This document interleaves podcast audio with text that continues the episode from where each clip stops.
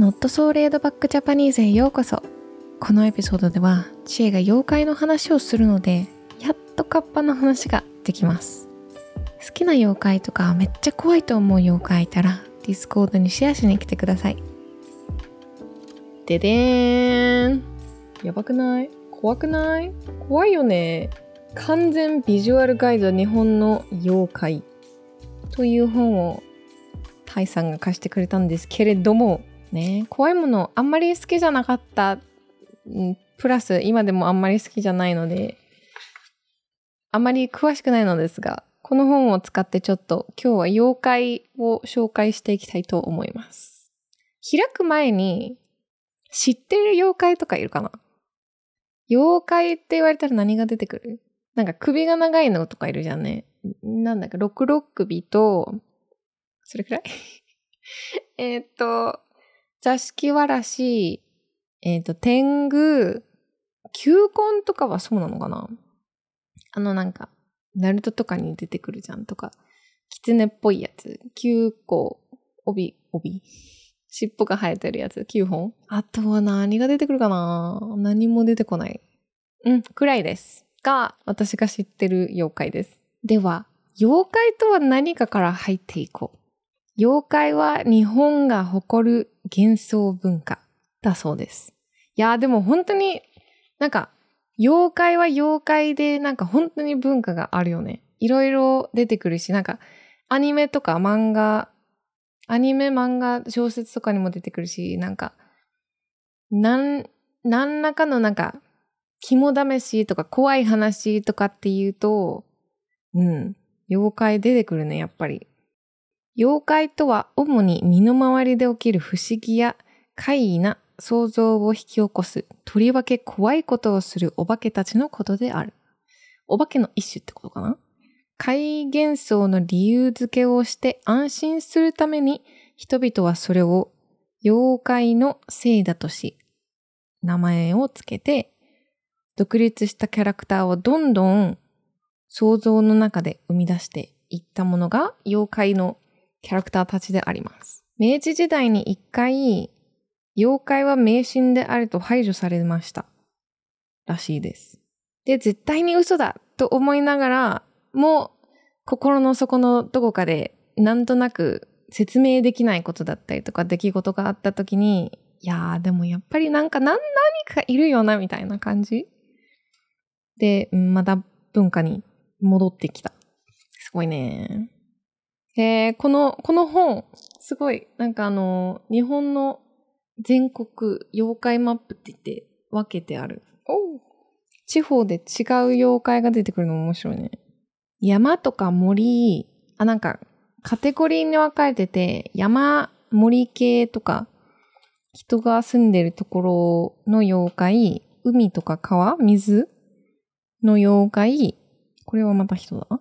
人とかがいるところの妖怪。本見たばっかじゃん、もうちょっとこれ。面白すぎて。あ、来た。え、もうこれ全部知らないのばっかり出てくるよね。2ページ目が、いきなりイノシシが出てきた。イノシシってでもなんか、もののけ姫とかにも出てくるよね。イノシシ、イノシシはでもあれ妖怪じゃないか。中からなんか、ブワって、ブワって出てくるシーンがあるじゃないか。イノシシは、もののけ？妖怪か。妖怪？イノササ王だそうです。で、この本も面白いんだけど、なんか、能力能力コーナーが書いてあって、強さ、知名度、機械さ、怖さ、揚力で分けてあるんだけど、強さ5、イノシシ強。これは奈良県から生み出されたイノシシ妖怪であります。動物多いよね。なんか動物系っぽいやつとか。あ、でも森、森のとこ見たらそうかな？あ、これ、タイさんから借りてるんだけど、マジックカードが出てた。小泣きじじい。四国の山に住んでいる妖怪。おぎゃーおぎゃーと赤ん坊のような声で泣くが、見た目はヨボヨボのおじさん。かわいそうに思って抱いてあげると、抱いちゃダメだろう？少しずつ体が重くなっていき、最後は押しつぶされて命を落としてしまうそうだ。怖また四国にはこぎゃーこぎゃーと鳴くこぎゃ泣きという妖怪も存在し、この妖怪が一本足で現れると地震が起こるとされていた。見たことある人いたのかなじゃあ。地震が起こったんだよね、多分。このなんか、小泣き、小泣きじじいがおって、来て、足一本しかないじゃんとか言って、地震が来たのかなすげえ。パラパラってしてなんか、知ってるやつが出てきたらじゃあ読もうか。知らないのばっかりだけど。ダイダラボッチ。すごい名前だよね。山や湖を作った伝説の巨人。えー、湖作っちゃったんだ、すご。絵が、あの、なんか、山の太陽を左手に持ってて、火山を右手に持ってる。すごいでかい人型の妖怪ですね。強さ5。強。日本各地の山や湖を作ったとされる妖怪。大だらとは、大太郎のことで大きい人という意味。大の太郎ね。面白いね。えー、っと、地域によっては、デーランボー、デーランボーや大太胞子と呼ばれることもある。その名の通り、体が非常に大きく、茨城県水戸市には大だらぼっちが 5km 先の海、海岸にある貝殻を掴んで食べ、その貝殻が積もって丘になったという伝説も残っている。こんなにでかい妖怪いたの？すご怖っ。いや、まあでもこれは山を作ってくれた妖怪だからいいのかな？お、天狗いたよ、天狗。天狗は、これ読む前に、天狗って何する妖怪なんだろう？ね。鼻が長いのと、顔が赤いのと、内輪を持ってて、飛べる？何するんだろうね。何をすん、覚えてない。不思議な術を使う長鼻の大妖怪。真っ赤な顔と長い鼻でおなじみの山の妖怪。一本歯の高岳、おー、そっか。一本歯の高岳を吐き、山伏のような格好をしている。その外見は人間に近いが、空を自由に飛び回ったり、天候を変えるなど、あ、天候を変えるのか。だから天狗。神通力を使って様々な現象を引き起こす。四国では天狗はサバが苦手とされており、誰かが天狗の神隠しにあった際は、砂漠った名前やーいと呼びかけて探すと見つかるそうだ。え、じゃあさ、私ラッキーじゃない？サバ大好きだから、サバ食べとけば、天狗が私を神隠しすることはない。きっと。なんかいろいろ道具を持って、うん、隠れたり見えなくなったりするらしいね。天狗はみん、結構みんな知ってると思う。天狗知ってるって聞いたら、天狗って何？天狗何するかは知らないけど。天狗にさらわれた子供、天狗、天狗だけなんかページが多い。うん、子供を盗むみたいなね。誘拐。誘拐犯は天狗だ。山を抜けて、雪女はね、雪女妖怪だったのか。まあそうだな。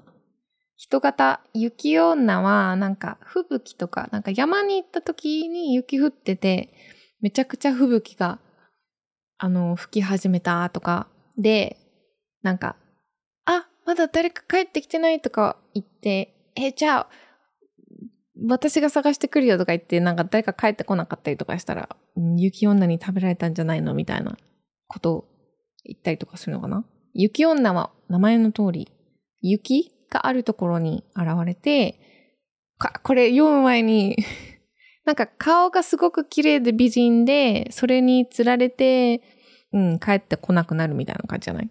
確か。昔話でもおなじみの雪山の妖怪。出会うと魂を抜かれたり、谷底に突き落と、怖谷底に突き落とされたり、氷漬けにされる。また、赤子を抱えた雪女は出会った人間に赤子を抱かせ、そのまま消える。で、赤子は少しずつ重くなり、抱いた人間は雪に埋もれて命を落としそうだ。ちょね、ちょっとね、あの、赤ん坊をなんか変な妖怪っぽいものに渡されたら、と、と、通らないまま逃げ、逃げよう。うん。赤ん坊を渡される機会を作らないまま逃げ去った方がいいね、これは。雪女怖名前が可愛い。あずき洗いの妖怪がいる。何するの？洗れを、洗うだけ？物を数えるのが得意な小僧が井戸に投げ込まれて殺され、その霊が小豆を洗って数えるようになったという伝説があります。言い伝えがあります。だそうです。数えるの上手なんだね。小豆をね、一個ずつ数えるんだよ、きっと。強さ1。一緒に数えてあげよう。お、甘エビ。甘エビは、なんか、最近でも見るよね。甘エビはなんか熊本の妖怪で、肥後の国は熊本ね。肥後の国で、に現れた半人半魚の妖怪。甘びことも言う。この先6年は豊作が続くが、もし病気が流行ったら私の姿を描いた絵を人々に見せるようにってなんか言われたらしいね、昔、熊本で。で、うん、その絵を見せないと病気が広まったりするのかな？見せないと病気が流行るので、見せまくれって話。どういう妖怪なのこれ？うん、でもこれはあのなんかコロナが流行った時になんかバスとかいろいろあの絵がいろいろいろんなとこに貼ってあったりとか像が立ててあったりとかでなんかでもこれこのこれは可愛いバージョン？でなんか西鉄とアマビエちゃんコラボみたいなのもあってなんかめちゃくちゃ可愛いこの妖怪さんの絵が描いてあったりとかしたね。海坊主。海坊主妖怪か。そっかそっか。なんか名前は聞いたことあるけどな、どこでどういう風に現れて何をするのかとかっていうとこまではわかんないな。夜の海に現れるという巨大な妖怪。海入道、海奉仕などの様々な呼び名があり、見ると不吉なことが起こる。船を沈める。人を海の中に引き込むといった言い伝えが残っている。真っ黒な坊主のような姿をしているとされるが、まあいろいろと目があったり口が、口があったり髪の毛があったりと特徴はかなり異なっている。怖いですね。これは海では会いたくないですね。皆さん待ちに待ったカッパでございます。カッパ怖この絵。もうちょっと可愛く描こうよ。強さ3だってよ、でも。カッパは、OK。カッパは、見る前に、うん、川で子供を連れ去る。かな？じゃじゃん。行ってみましょう。全国に言い伝えが残る有名な妖怪。土地ごとに様々な姿が伝わっているが、現在では髪はおかっぱ。おかっぱ出たよ。背中に甲羅を持ち、頭に水を溜める皿があるなどのイメージが一般になっている。代表的な特徴は、相撲やキュウリが好きなこと。人間の内臓も大好物かもしれないらしいですよ。で、これが抜け、抜かれた人間は不抜けになってしまうと言われています。カッパ怖いですね。子供はさらわないのか。子供はさらわないらしいです。悪さをするだけのカッパらしいです。妖怪とか好きだったらこの本をおすすめします。絵もなんかすごい色使いとかも結構綺麗で、なんかもうページ2枚分取ってあって、すごい綺麗に書いてある。妖怪とか神様？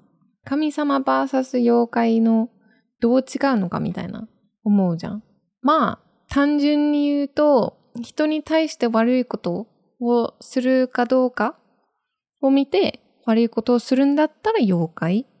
で、悪いことをしない。